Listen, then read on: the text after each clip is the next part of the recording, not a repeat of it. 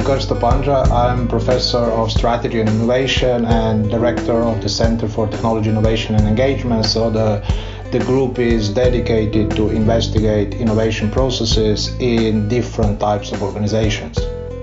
And I'm Tony Morgan. I'm currently an associate professor in innovation management practice. Before this, I worked in industry for about 30 years. Uh, for the last 20, that was at IBM, where I held senior roles in technology and innovation. For example, I was the Chief Innovation Officer of one of IBM's business units for the UK and Ireland. So I'm an academic, but also an innovation practitioner at heart. Today on the Leeds University Business School Research and Innovation podcast, we're going to talk about corporate innovation and particularly the strategic challenges of balancing innovation in the core business whilst also developing the new opportunities of tomorrow. I think a good place to start would be to discuss what we really mean by corporate innovation. Uh, Krsto, how, how do academics define corporate innovation? Well, we see the corporate innovation about is being about consistently and systematically building a portfolio of new businesses with the potential to replace potentially replace existing businesses. So the emphasis is on actually two aspects. Corporate innovation is not just about building a new product or just a new service uh, because not every new product or new service requires developing the entire new business. Developing a new business will probably will definitely require developing a new product or developing a new a new service. And the other aspect is, of course, you would like to do this consistently and systematically. Ton, as you know, innovation very often happens by chance. There is a lot of serendipity going on, and we have to live with that. But in the corporate context, you would like to create the environment that this that, uh, that these chance events happen a little bit more systematically. So I know that it's a little bit of an oxymoron, but this is one of the one of the challenges uh, of corporate innovation. I can, for example, give you um, uh, give you a case uh, of Ericsson, which we work very closely for a couple of uh, now uh, four years. How they see corporate innovation. For example, Ericsson, who is a manufacturer of advanced uh, network equipment uh, in the telecom sector. They have business units. The business units, of course, are closely aligned with the customers. Their large R&D department is closely aligned with the business units. So they are extremely efficient in innovating for their existing customer within their well, you know, well-defined specification, and of course using uh, improving their, their their products. But they realize that they might be le- that they they are less successful in really exploring these new market opportunities that are very uncertain. Uh, they are maybe less good in exploring this novel technology, like in their case, like IoT, because they are very these uh, these things are obviously uh, obviously often associated with very ambiguous business model they require they, they have to deal with emerging ecosystem where the potential partners are not the partners they are used to. And they, they thought that well they are somehow uh, not performing that well in this type of innovation uh, and so that uh, suggests that one of the challenges for corporates is to dealing with these different type of types of innovation because where, the, where there are different degrees of market uncertainty, technological uncertainty, you know, different types of, of business models. And of course, on a very strategic level, the corporates, of course, as you know from your IBM past, uh, they have to protect the legacy, the consistency with the past, because of course they are large because they were successful. They also have to perform well in the in the present uh, because of all this quarterly reporting, but they need to think about how to stay relevant in the future. And the future might not necessarily be the same as the past. So, uh, Tony, I assume that IBM experienced similar challenges. Do you agree? Uh, oh, yeah, sure. Um, I think IBM is a fascinating example, really, of a company that drives disruptive innovation, but it's also been disrupted itself a number of times. You know, IBM's an incumbent, as you say, in, in a lot of markets. And in those businesses, there's a huge focus on innovation in the existing core business, looking to drive efficiency, improve customer, customer satisfaction, and so on. But another key part of IBM's strategy is also constantly focused on what the company calls restless reinvention. And that's about approaches like technology horizon scanning, market scanning to find, develop, and really commercialize the next big thing.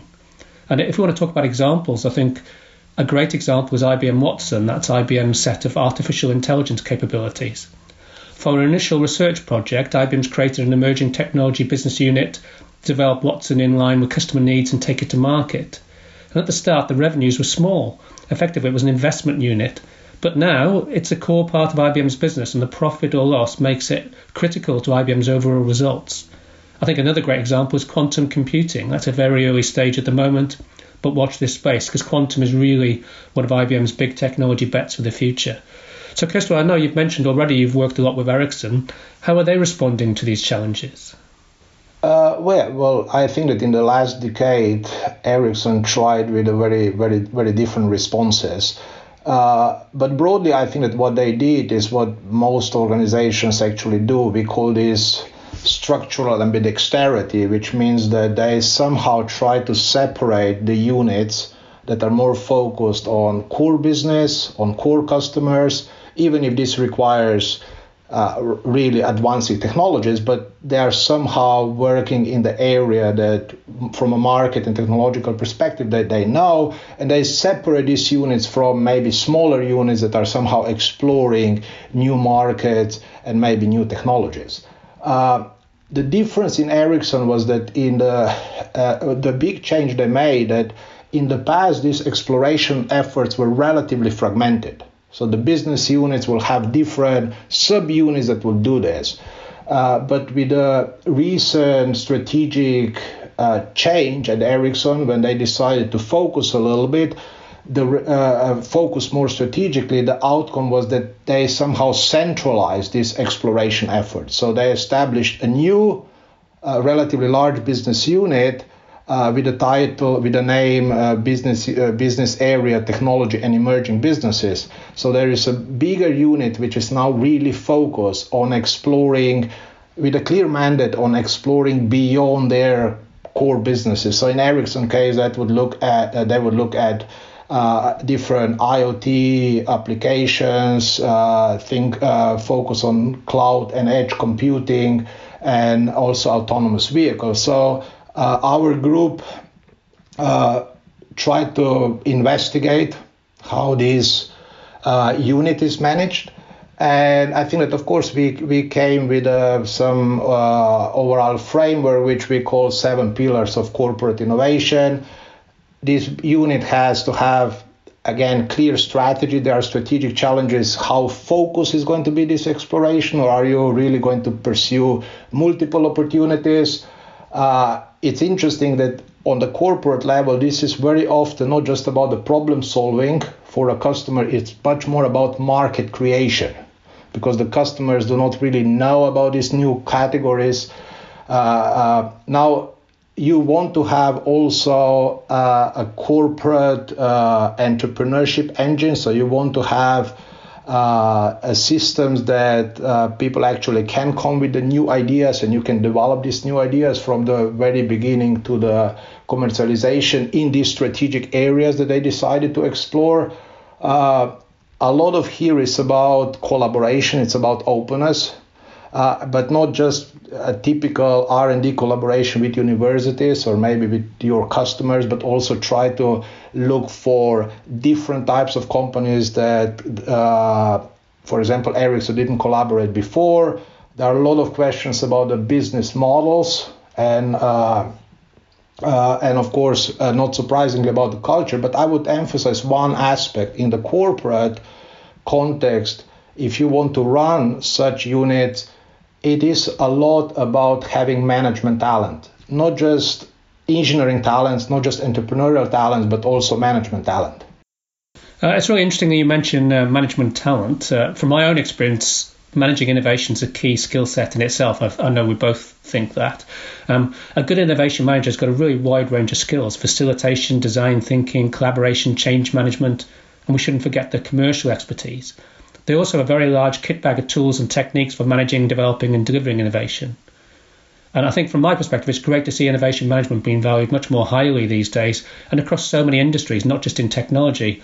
If you're a startup, an SME, a large established organization, managing innovation is really critical to your business. So looking forward, it's going to be really interesting to see how many organisations invest in innovation management skills and resources as they look to innovate rather than cost cut their way out of the current crisis. So, Kosta, it's been a great conversation, but looking at my watch, I think um, I think we are running out of time. How would you summarise the, the main messages from our discussion? Well, for me, always when it comes to corporate innovation, the main message is that companies have to understand this as a management challenge and as a strategic challenge. So, this is not just an engineering challenge or scientific challenge, but you have to have, uh, you know, managerial capacity you know to organize for for for innovation. Uh, and it's very important that organizations get this right. And if this is a management challenge then it's very obvious that you have to have this managerial talent managerial capacity to successfully run uh, an innovative company. Yeah i think innovation managers as we said are specialist unique and valuable skills well, we would definitely like to keep this conversation going. If you're interested in finding out more, including about our research in this area, or would you like uh, just to get in touch, our contact details are available in the episode description. Thank you, Kosta. I've, as always, enjoyed talking to you. Um, and thanks to everyone for listening to this episode.